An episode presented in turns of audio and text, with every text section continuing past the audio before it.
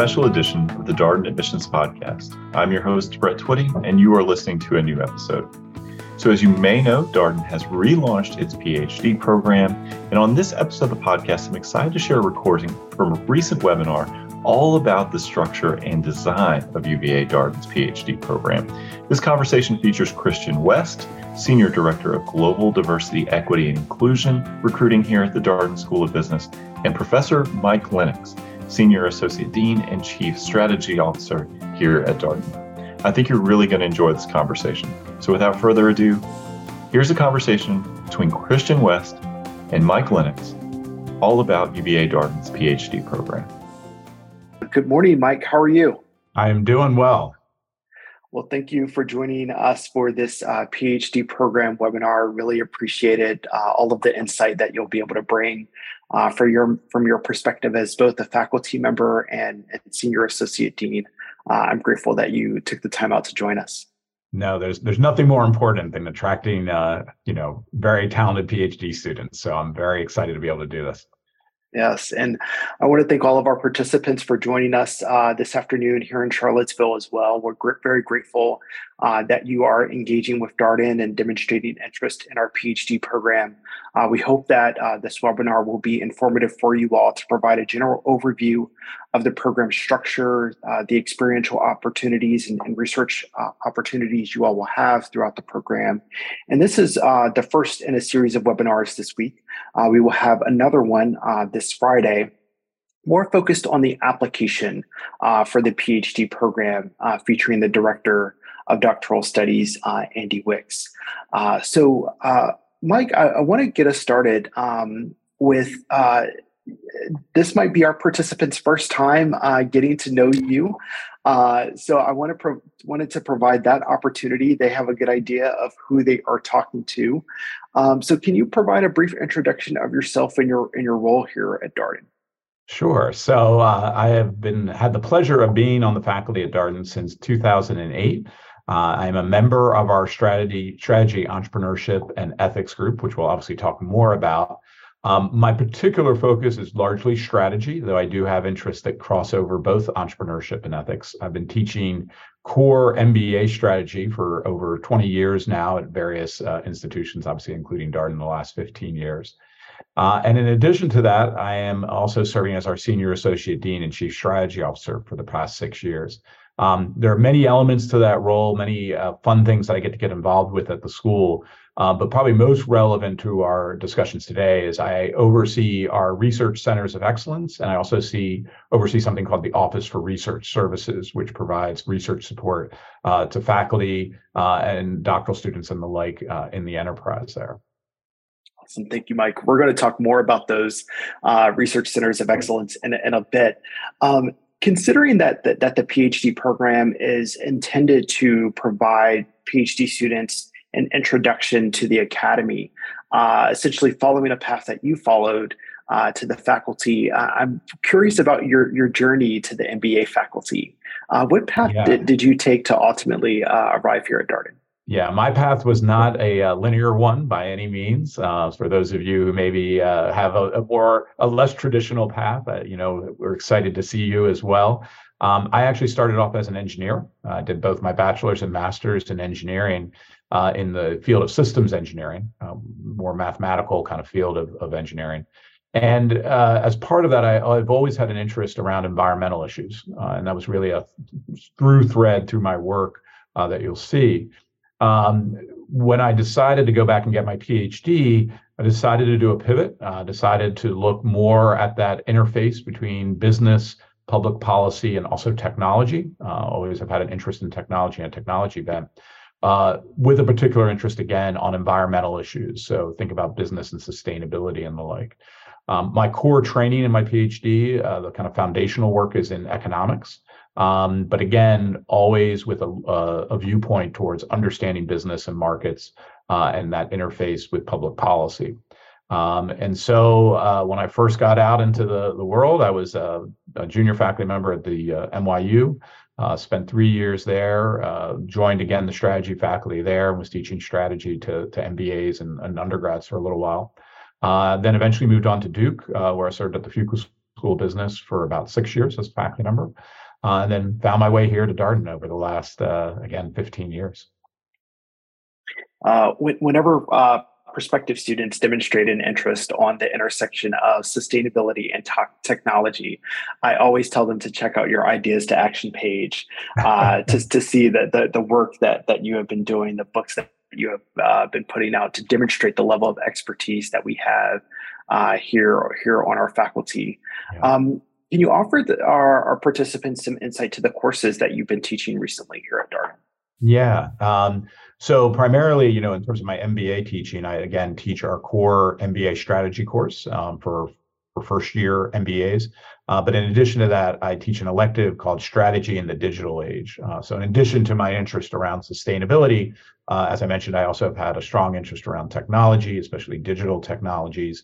Um, and so a lot of my work in that space speaks to, again, how are businesses dealing with this emerging set of digital technologies, everything from AI um, to blockchain uh, and the like. Uh, and and how does that affect the underlying economics and underlying business opportunities uh, in that space? And again, as as often as my one, I, I also you know spend quite a bit of time on some of the policy and societal issues around digital technology and really the issues that businesses are dealing with. Everything from the ethics of algorithms to um, you know when do you give autonomy to uh, vehicles or other types of devices and the like.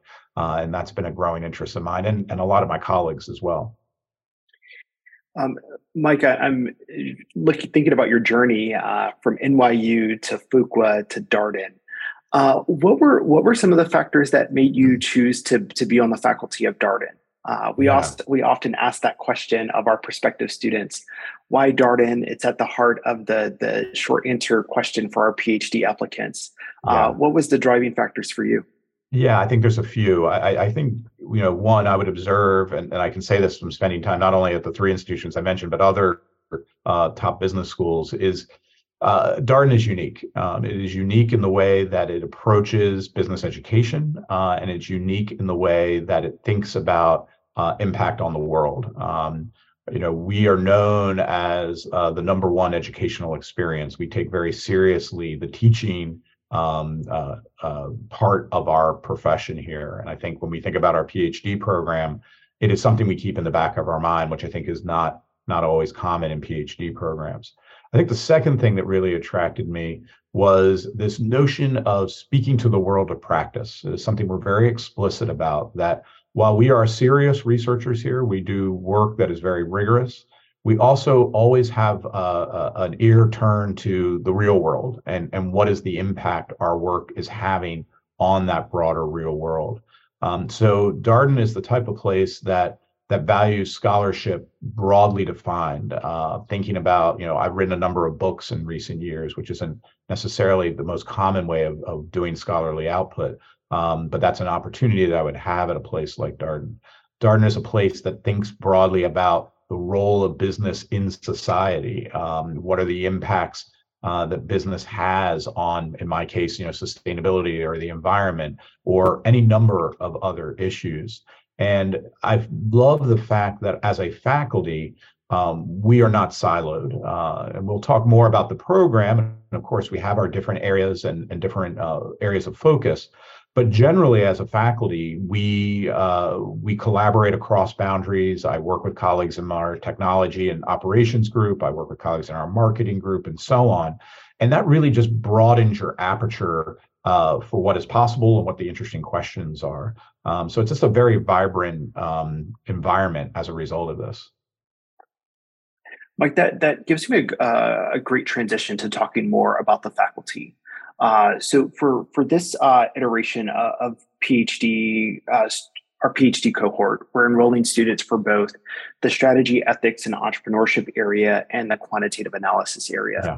Um, I was wondering if you can talk about uh, your colleagues in those two areas, some sure. of the, the research initiatives that they have, and maybe a couple of shout outs to particular faculty members to give our, our participants some insight of who they might may have the opportunity to work alongside.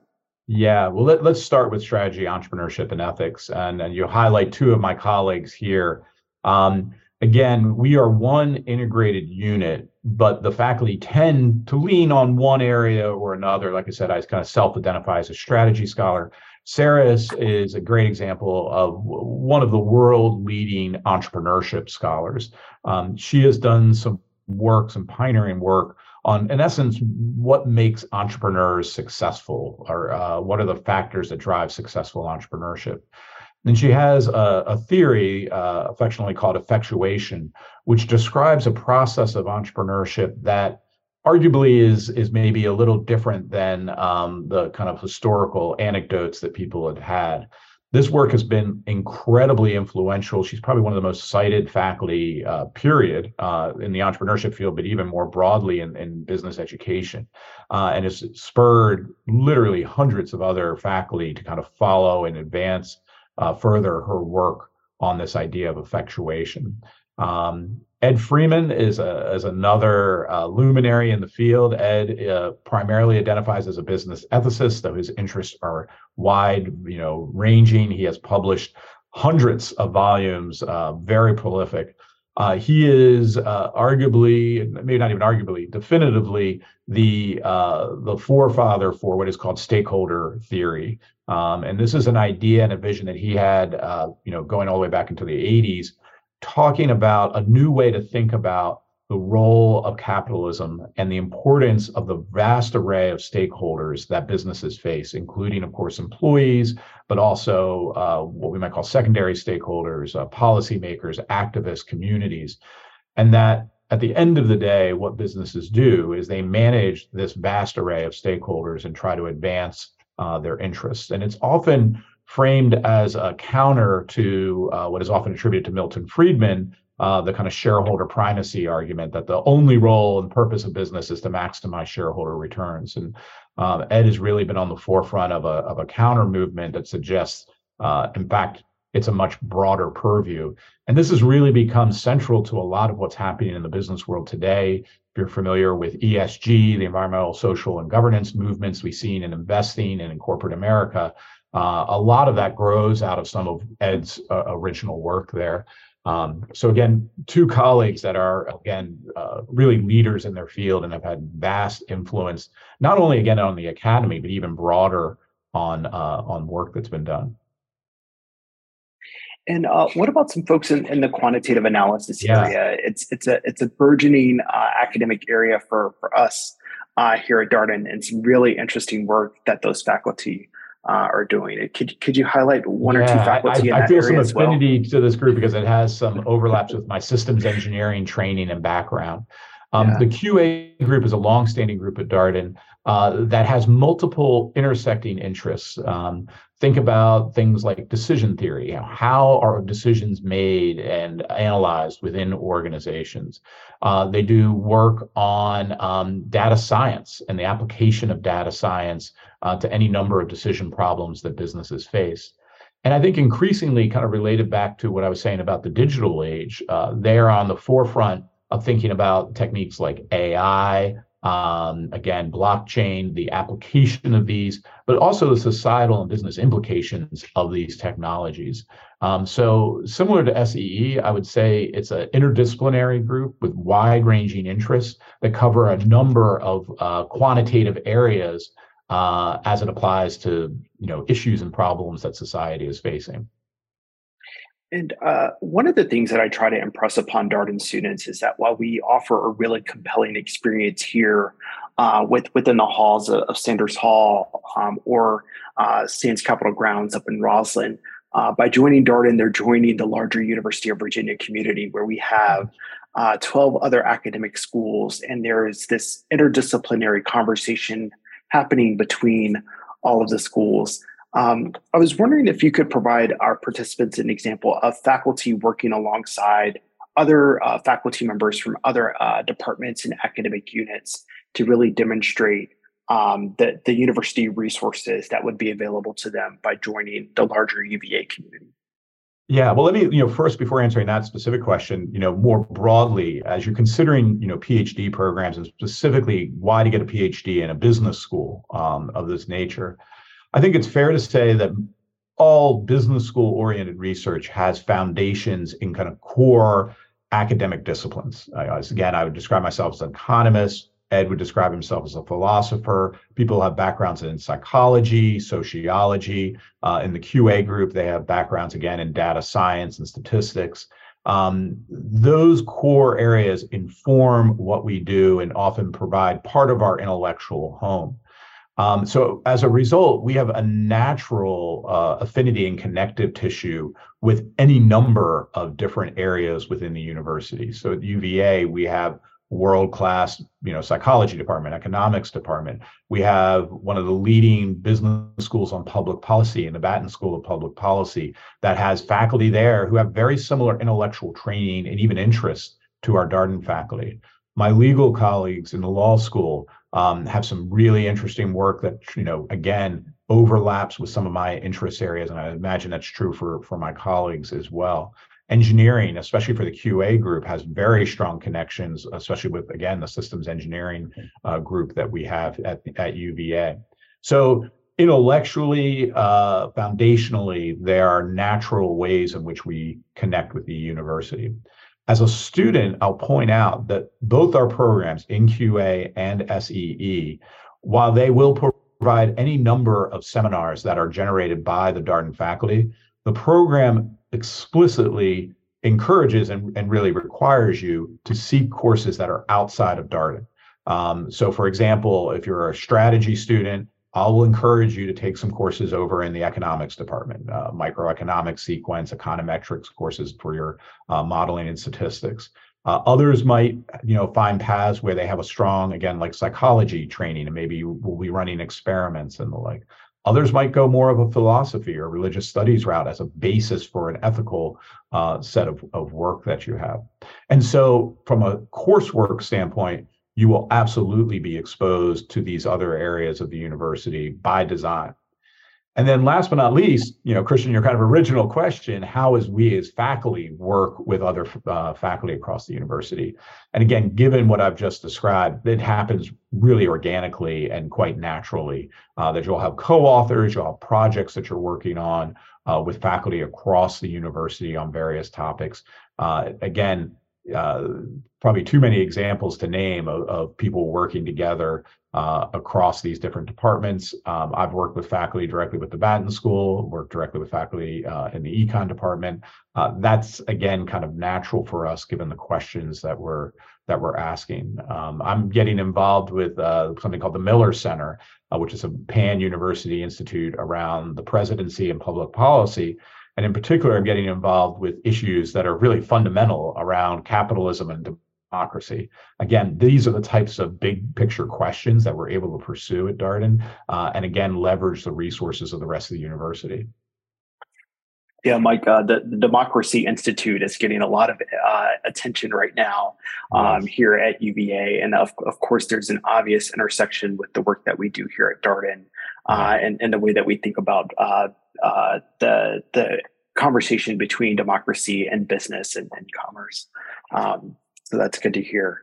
So uh, all of our faculty have active research agendas, and they have to have some type of research infrastructure to help facilitate that. And you mentioned this a little bit earlier in our conversation about um, our research centers of excellence. And I'd like to turn there um, to talk a little bit about that infrastructure and how our PhD students might um, interact with all of the the research centers that we have here at Dart. Yeah, absolutely. I, I would actually highlight, you know, two uh, kind of classes of organization. So not on the slide right now, but we have stood up something called the Office for Research Services in recent years, which is uh, very instrumental in helping faculty conduct their research. But as you imagine PhD students, you will also have access to that. And when collaborating with faculty and the like, be using the resources of, of what we affectionately call ORS. What does that mean in reality? Well, give you one example. If you are a behavioralist, if you're someone interested in running experiments with students and the like, there is a behavioral lab that we have uh, which is fully staffed and can help run those experiments for you. So as a as a as a thought leader, you know, conceiving of, of experiments to be run, and then they can help execute, find the, the uh, participants and and run those uh, those efforts for you.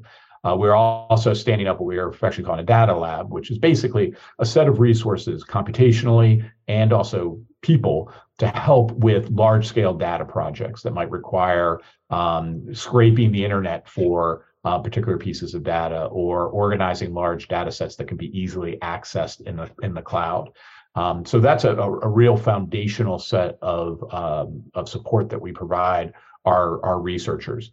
In addition to that, then, as we have on the slide, we have three major institutes uh, that are supported, and each of those have many tentacles that go into different uh, topics. But we, by design, wanted not to have dozens of different research centers, but to have some really large institutes that could do some really broad topic uh, issues. So first and foremost is our Batten Institute. Uh, I actually ran our Batten Institute for about seven, eight years, serving as an academic and executive director. Um, the Batten Institute is focused on entrepreneurship, innovation, and technology. So again, for the SEE group, these are critical areas, but even the QA group as well, these have some significant overlap. One of the things we try to do with all of our institutes is they are not beholden or within a particular academic area. They again are trying to serve the totality of the Darden School across all of our interests. So the Batten Institute might collaborate with one of our marketing faculty on an area around uh, innovation uh, in, in digital marketing. Uh, our Mayo Center is uh, our probably closest to kind of a financial center focused on asset management. They are actually now reaching, reaching out to broader set of questions around um, private markets, uh, things like private equity, venture capital for the programs that we're running, there are some natural affinities here. Again, I mentioned ESG, uh, big movement here in the financial services industry, in the asset management field. Mayo is one of the leaders there. And there's a real nice synergy with the work that, for example, some of my SEE colleagues and myself are doing, uh, which maybe speak more from the corporate side, but interface with that investment community. And then last but not least, our Institute for Business and Society, as the name suggests, this is uh, uh, really our institute looking at that interface between business and society and the ways in which these are interacting. That includes everything from business ethics to policy issues to really just the vast number of ways uh, society and business are interacting. Uh, has a strong connective tissue to our SEE group, but it also has strong connective tissue with our QA group, again, to the extent we're working on things like the ethics of algorithms, the impact of autonomy. Um, all of these can be topics that kind of are enveloped in our Institute for Business and Society. At the end of the day, what these three institutes do for us is they provide a set of resources that can help um, support research, but also amplify it. Um, they hold events that bring scholars and others together, which can be a great networking opportunity for our doctoral students. Uh, it gives them greater exposure to what's happening in the world. The translational work really helps expand to this idea of speaking to the world of practice, which can be very helpful when you're conducting your research to be able to have that access you know to the quote unquote real world again to the executives to policymakers uh, to others out there in the world which might end up being sources of uh, research uh, context for you to do to do your work um, so again our centers of excellence are designed to be a, a support and amplification of the scholarly work that we do as faculty but more broadly uh, as an academic program um, Mike, you sent out the annual reports uh, for these three institutes a couple of weeks ago, and, and I took the opportunity to kind of dig into them to see what was going on. And it was kind of amazing to see one the the level of productivity that each of the institutes um, are providing um, to to the Darden community, but also the the co-curricular and experiential experiential uh, opportunities that they're facilitating for our students. Um, so I'll point to those as resources for our participants if they're interested in learning a little bit more about uh, the work of the respective institutes. Yeah, that's a great idea. There's a lot of great details in there. All right, so Mike, let's turn to the nuts and bolts of the PhD program. I'm, I'm sure our participants are curious of, okay, what's the required coursework? Uh, what type of uh, capstone or dissertation am I expected to complete? Um, how do they go about that? Uh, so, so let's turn there. Um, we, we have a pretty standardized curriculum regardless of the format for our PhD students. And you mentioned a little bit earlier uh, the opportunity to take a wide variety of coursework, um, not only here at Darden, but across the institution. Um, I was wondering if you can kind of speak to the way that uh, faculty would advise students completing these curricular requirements for the PhD program that would be a part of their first two years um, within the PhD uh, experience. Yeah, and you know, let me start with kind of the overall structure, which I think is very similar to what you'll find in most uh, elite PhD programs, which is uh, a design in which you spend your first two years largely in coursework, um, at the end of which you will have a comprehensive exam, which then launches you into, in essence, the dissertation writing phase of the uh, of the program. Um, there will still be courses of credit that you receive when you enter into that dissertation writing, uh, you know, phase of your work or research work. Um, a lot of them, though, are just kind of um, more free-form research courses that you are uh, getting credit credit for. So let's focus on those first two years, where the bulk of your uh, uh coursework will be done and credit uh, bearing coursework will be done. As I mentioned before, by design, you will need to take courses outside of the Darden School. Uh, and again, largely in disciplinary tracks, uh, depending on where your interests lie. Uh, and we've designed the program to be very fluid to meet your specific interests and needs. So let's start with the SEE area. The SEE area is planning to have uh, two courses per semester uh, that are SEE specific, basically taught by SEE faculty. Um, those will include core courses and things like strategy, ethics, entrepreneurship, so our three main areas. There'll also be courses in research methodology that we'll be offering. Uh, and as you see on the list here, there is also a course in pedagogy that maybe will be taken in your first two years. We might also wait until your third year until you have to take that. And that's I would argue a unique feature of the, the Darden curriculum that we have a specific course on helping you become an effective teacher. Uh, again, our goal is to try to get people out into academic jobs, uh, professorships, tenure track positions. And uh, at the end of the day, while you know research drives a lot of the hiring process, uh, teaching is still what you're being hired to do. And so being an effective teacher is some of the criteria by which you'll be judged on that job market. And we want to make sure our PhD students coming out are, are well trained and prepared uh, to go into the classroom. In terms of the coursework, uh, in addition to those kind of required core courses that are being offered by Darden faculty, again, you then get to customize your coursework based on your interests. So again, if you're a more economically driven strategy student, you might take a series of courses in the econ department if you, again, are more interested in uh, behavioral work, you might end up doing some courses in psychology. For our QA program, you'll probably spend time in our School of Data Science. We're one of the few universities that has a full School of Data Science. That's going to support the work they're doing uh, in the QA program. Uh, again, you might take courses in engineering and the like as as well. Um, but again, that is not uh, structured in a way that says you have to do it XYZ. It is actually designed on purpose to allow you to work with the, the doctoral program to structure it uh, the best meet what your what your ultimate interests are and your needs there.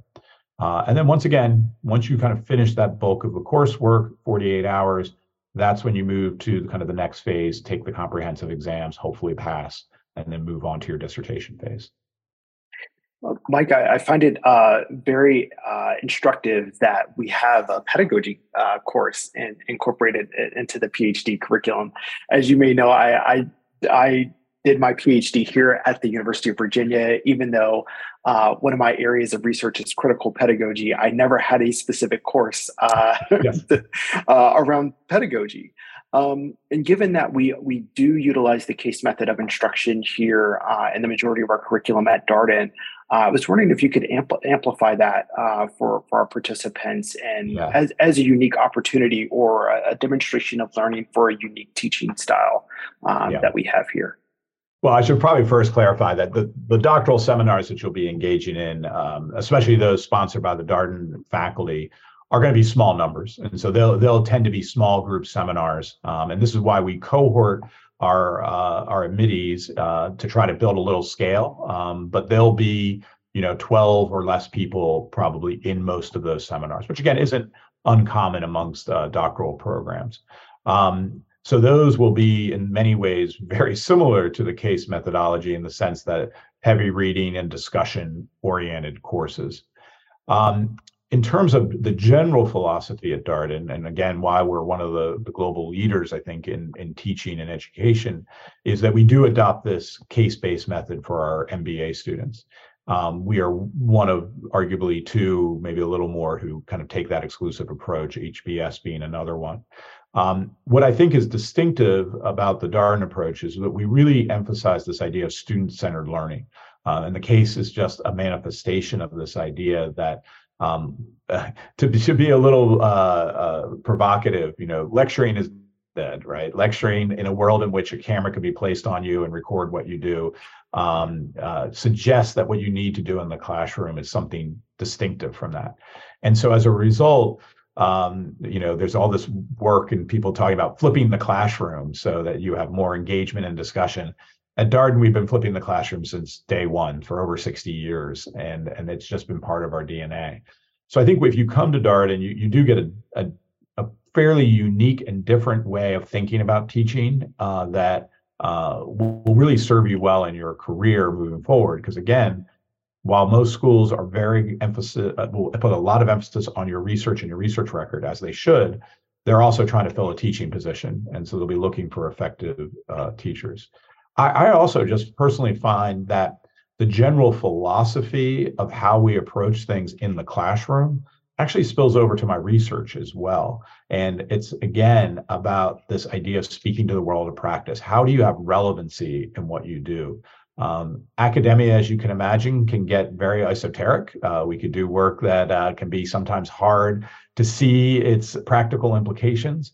Um, I do some work, just in full disclosure, that is uh, mathematical modeling that um, to the average layperson would be very hard to penetrate.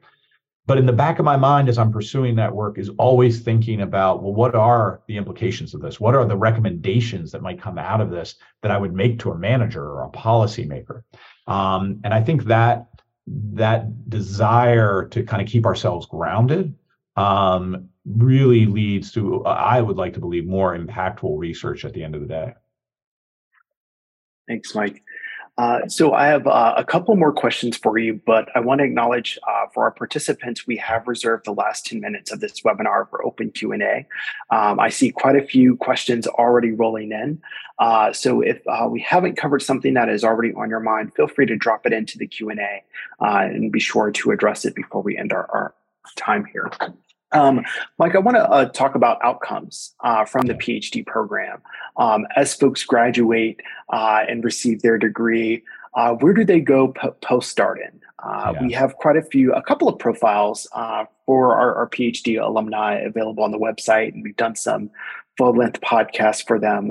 so I'll point those as resources for our participants.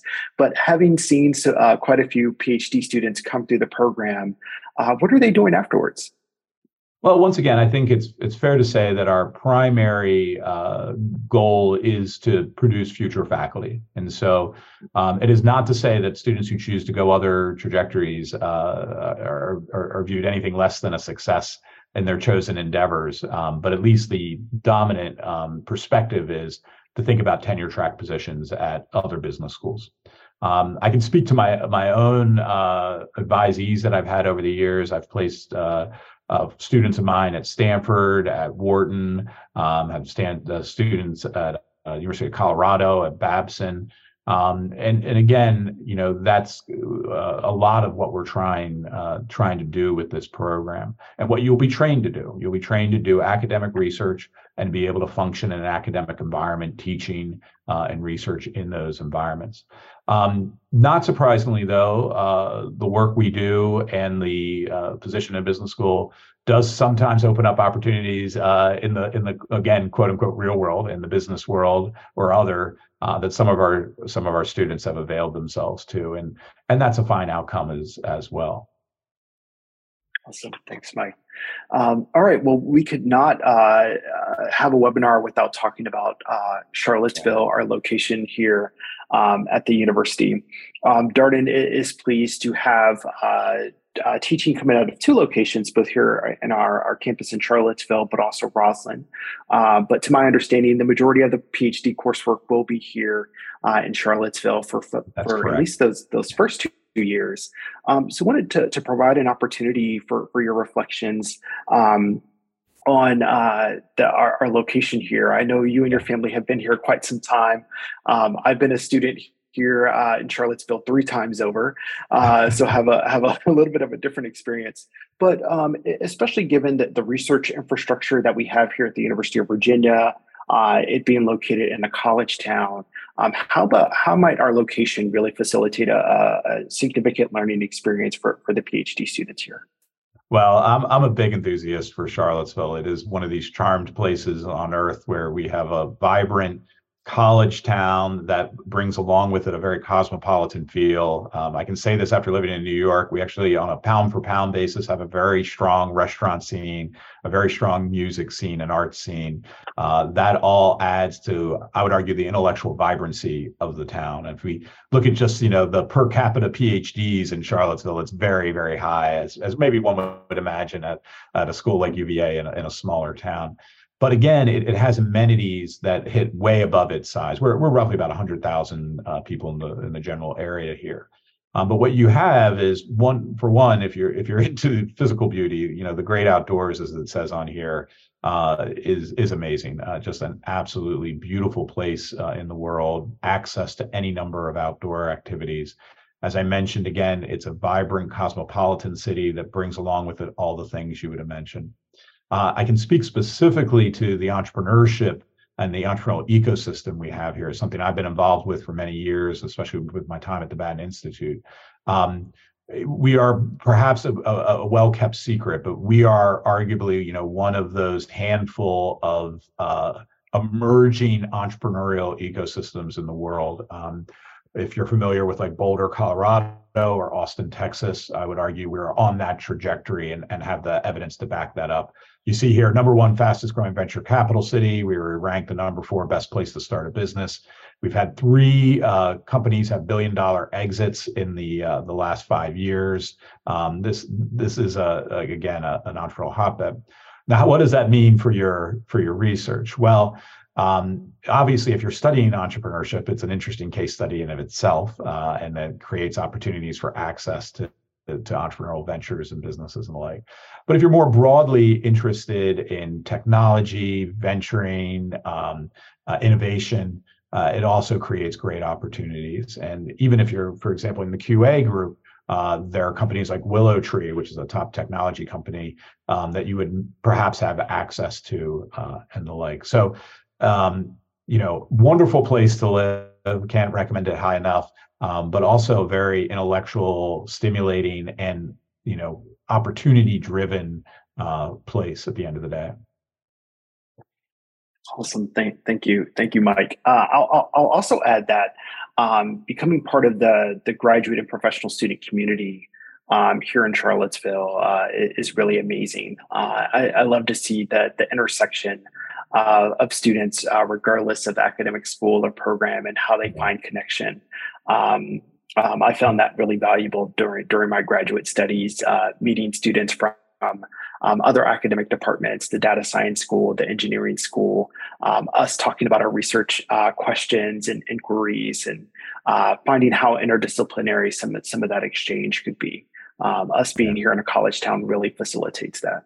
Yeah, I would I would add, you know, our our arguably relative isolation, if you will, or relatively smaller size compared to like a major city, actually works in our favor this way because unlike other major metropolitan areas you, where people tend to have their own networks already when they arrive, the fact that you know people will be arriving here from all around the world uh, for their educational purposes makes it more natural to make that connective tissue, Christian, that you just talked about with with others there. And it's it's just easier than i can imagine in a in a you know a major major city. All right. So we've got uh, quite a few minutes left uh, in our session here mike and i see that we have quite a few questions in the q&a yeah. uh, to, to, to address. So um, one of the questions here that I, I think is really instructive is uh, about the sequence of the PhD in terms of that coursework uh, completion in the first two years. And then um, uh, we kind of assume a, a four year trajectory for our PhD students, those remaining two years dedicated to comprehensive exams and, and a dissertation. So, while students are in coursework, uh, they would need to be here in, in Charlottesville to, to, to pursue those. But uh, as an advisor, thinking about those those last two years, where our students may have a little bit more freedom and flexibility, um, what would your advice be in, in terms of how they those and and and the, the location that they may find themselves? Um, would it be acceptable for them to write their dissertation from uh, another location if they have a family or a partner? Um, uh, if you're you know talking to your advisee, uh, what what type of instruction would you provide there?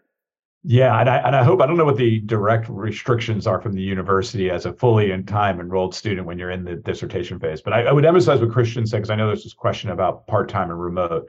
It is our intention and our expectation that you are here full time uh, for those first two years. Now, when I say that, um, that does not mean you do not have flexibility in, in how you travel and, and spend your time. But in terms of the coursework uh, and the like, the expectation is you're here physically in in the classroom. But absolutely right. As you move into the dissertation phase, there's a lot more flexibility. And I, I think of it from, you know, I think about my own co-author relationships over the years, and very rarely have I been co-located at the time of writing with my co-authors, be even be like former students and the like. So we live in an age uh, where it is very easy to collaborate with people at distance. Um, you know, you very easy to communicate with people at distance. Uh, so I think there is a lot of flexibility as you move into the later stages to um, you know be be be remote and, and, involved with the program that way. Yeah. Um, uh, Mike, there's another question here about our cohort model uh, uh, approach to, to, to the PhD. So we're we have we're now reintroducing the PhD program after quite a few years that allowed the previous cohort to complete their studies and and finish. Um, and we'll be we intend to bring in a enroll a cohort um, for for this fall.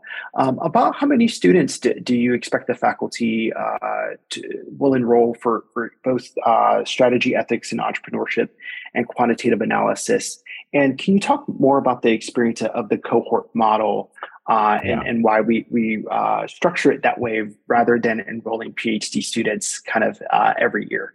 Yeah, no, absolutely. It's something we we've done historically. Though we we had taken a, a break, you know, before this uh, upcoming year. Um, our intent is to do a cohort every two years, so we will skip a year basically uh, between that. That will allow us to set up our curriculum. So basically, one cohort will move through the curriculum and then transition to the PhD uh, dissertation phase when another cohort um, comes in. Uh, there's a variety of reasons we do that. One, one is uh, scale. Um, so there is sufficient number of people to learn from and participate in the seminars and the like. Um, the second thing is by having it every two years, you, you have a well-trained uh, uh, ladder group eventually who can then help with some of the youngers. Now that won't be the case for this first group, uh, but fortunately we do have a vast set of alumni who've come through the program that we can you know tap into as well as as resources. I think for the um, uh, for the cohort, the size that was mentioned, um, we have some flexibility, but I think it's fair to say across the two programs we'll probably have about a dozen students uh, is the is the goal here very dependent on uh, the quality of the applications. There might be some variance between the areas, um, but by and large, we're looking to get about a dozen per per cohort.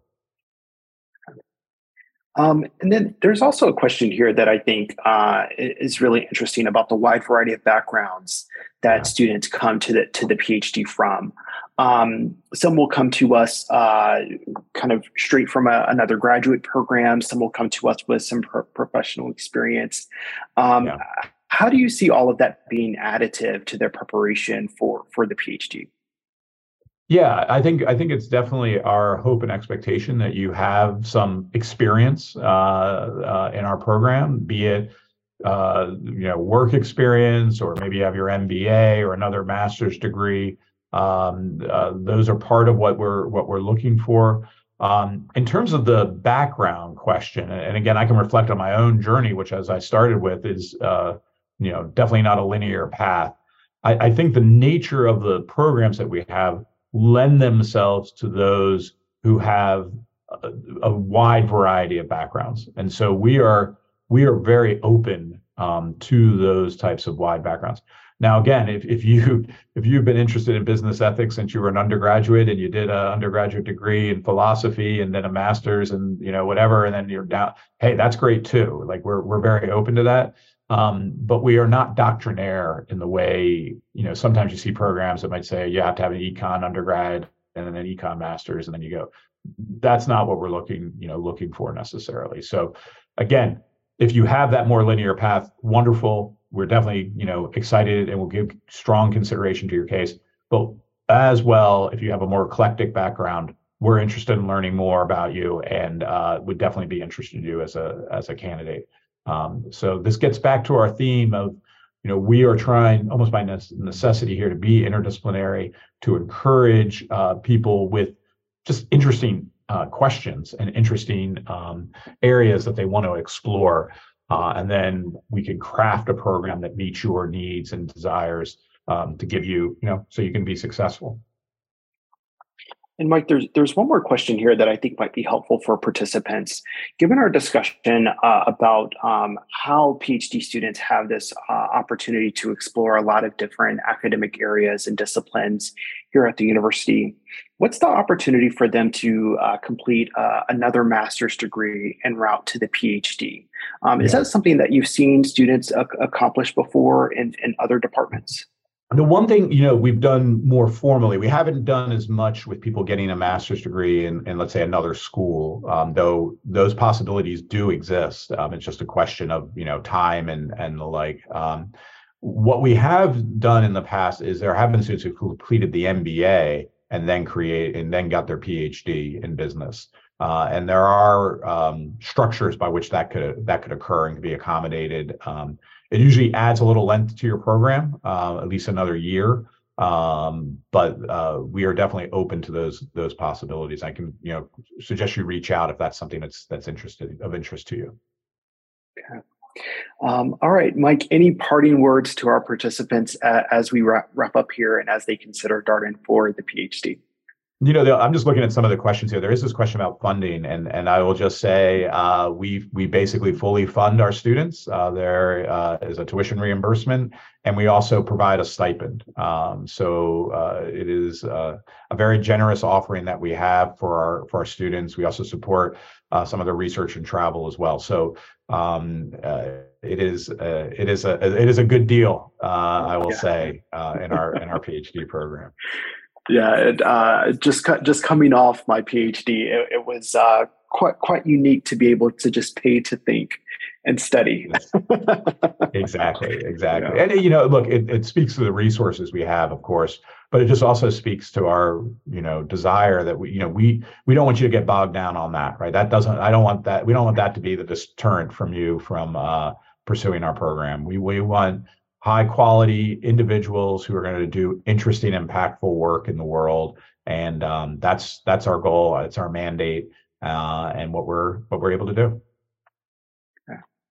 Um, well, I, I, do want to acknowledge that we've come to, to the end of our time. Uh, also, we will have another uh, uh, application workshop this Friday with Andy Wicks uh, for some of those nuts and bolts questions about the application, like submitted, submitting standardized test scores? How should you uh, shape your CV in preparation for the application, responding to that personal statement question? Uh, we will also record that one and have it as a resource for all of our uh, interested prospective students as well. Uh, so, Mike, I want to thank you uh, for this conversation this afternoon. Uh, I found it uh, really enlightening uh, as I learned more about uh, the way that we structure our PhD program. I hope our participants have found it informative as well. So, really appreciate your engagement. I want to thank everyone for attending this afternoon. Uh, please continue to engage with us as you learn more about the Darden PhD.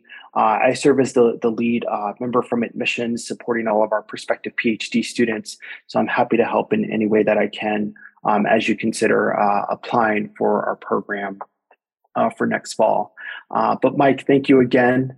and I'm sure I will see you around Saunders Hall soon. Thank you, Christian. I enjoyed it. And that was a recent conversation between Christian West and Professor Mike Lenox all about UVA Darden's PhD program.